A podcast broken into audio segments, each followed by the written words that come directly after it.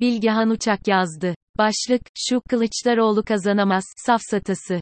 Dün yaşanan tartışmalar sonrasında yeni bir yazı yazmak içimden gelmedi. Kazanacak aday kavramı üstüne tek yazım bu değil. Ama gündeme dair fikrimi yansıttığı ve hala aynı fikirde olduğum için 3 ay önce yazdığım yazıyı yeniden yayınlıyorum. Altılı Masa'nın geçiş sürecinin yol haritası belli olmadan aday konuşmayacağını artık Sağır Sultan duydu. Kimin yöneteceği değil, ülkenin nasıl yönetileceği önemli çünkü. Erdoğan'ın karşısına bir anti Erdoğan çıkmayacak, bana bak Recep, e sana baktım Muharrem, akulluğu olmayacak.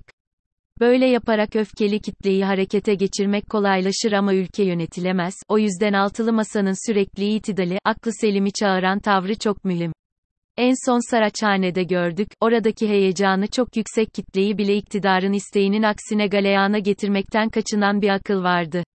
Öte yandan, seçim yaklaşıyor ve adayın kim olacağı da herkesin dilinde. Geçiş sürecinin belirlenmesi bu ay Gelecek Partisi'nin ev sahipliğindeki toplantıda yapılacak ve sanırım bir sonraki buluşmada altı lider artık isim üstüne de tartışmaya başlayacak. Altılı Masa'nın adayının kim olacağını altı lider beraber belirleyecek, bunun aksi mümkün değil. Gel gelelim, bazılarının masaya aday dayatmaya çalıştığı gibi bir izlenim her geçen gün kuvvetleniyor. Tutturmuşlar bir kazanacak aday lafı sürekli dillendiriyorlar. Bazı insanların dilinde Kemal Kılıçdaroğlu'nun kazanacak aday olmadığına dair bir rivayet var. Bunu o kadar çok yinelediler ki artık kendi yarattıkları bu hörafeyi hakikat zannedip inanmaya başladılar. Oranlar ortada. HDP, Kılıçdaroğlu'nun aday olması durumunda tam destek vereceğini açıkladı. CHP'nin de tarihindeki ilk seçim zaferine bu kadar az kalmışken tulum çıkaracağı ortada. Sadece bu iki partinin oy oranlarının toplamı 38 ila 40 bandına ulaşıyor. Buna bir de altılı masadaki diğer 5 partinin oyunu ekleyin. Oranın 55'in altında kalması sizce mümkün mü? Daha önemlisi, bakmayın anketlerde gelecek ile devanın oy oranının sürekli düşük gösterildiğine, bunlar küçük değil yeni partiler. Denenmediler, daha önce bir seçime girip oylarını ölçtürmediler. Özellikle Gelecek Partisi'nin AKP'den şimdilik kopan %17'lik kesim için en cazip alternatif olacağı kesin. AKP'liler seçimi kaybedecekleri fikrini satın aldıklarında geniş halk kitleleri kopabilir ve buradaki seçmen başta gelecek olmak üzere altılı masaya akabilir. Yani, bütün o yandık bittik tezviratına kulak asmayıp soğukkanlı bir şekilde bakarsanız, Kılıçdaroğlu'nun olası adaylığının dahi altılı masa için bir sorun teşkil etmediğini görürsünüz. Neymiş, Erdoğan son aylarda toparlanmış da seçimi yeniden kazanmaya çok yaklaşmış.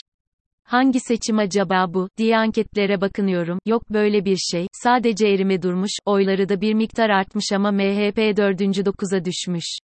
İttifak içinden oy almış yani, ama bu oran AKP'yi şimdilik birinci parti yapsa da Erdoğan'a 50 artı 1 getirmiyor, meclisi de kaybetmelerine yol açıyor. Peki, muhalefetteki bu panik ortamı neden? Altılı masada böyle bir panik yok, dışarıdakilerde var, bu da iyi bir şey zira en büyük handikap rehavet olur.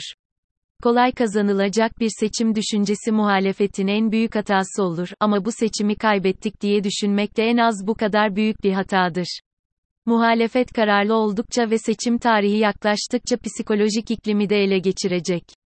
Üstelik, seçim atmosferinde altılı masadan birinin aday olduğunu ve diğer isimlerin de Cumhurbaşkanı yardımcısı olarak görev yaptığını, partilerin bakanları olduğunu, kabinenin açıklandığını düşünün.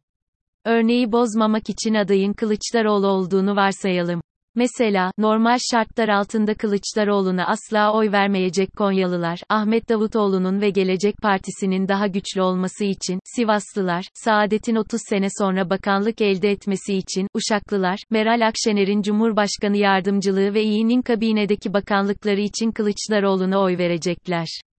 Tersinden söylersem, muhafazakarları ikna etmek geleceğe, Sünnileri ikna etmek saadete, milliyetçileri ikna etmek iyiye düşecek.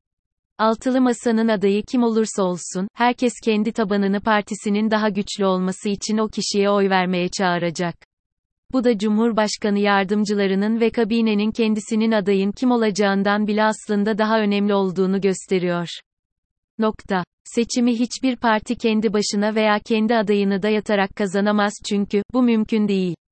Türkiye, Cumhuriyet'in 100. yılında altılı masanın akılcı seçim politikaları sayesinde vizyoner bir sistem ve sürdürebilir ekonomi politikalarıyla yönetilecek. Adayın kim olduğu değil, nasıl yöneteceği, kabinesi, yardımcıları, geçiş sürecinin ayrıntıları önemli. O yüzden de, Kılıçdaroğlu kazanamaz, safsatasını yayanları anlamakta zorlanıyorum. Hesap ortada. Büyük bir hata yapılmazsa ve seçim güvenliği sağlanırsa seçimi altılı masanın adayı kazanacak. Ha tabii şahsi istikbal beklentileri yüzünden masaya aday dayatmaya kalkan anketçi görünümlü algı manipülatörlerini saymıyorum. Onların seçimden sonra söyleyecek sözleri, sokağa çıkacak yüzleri olmayacak.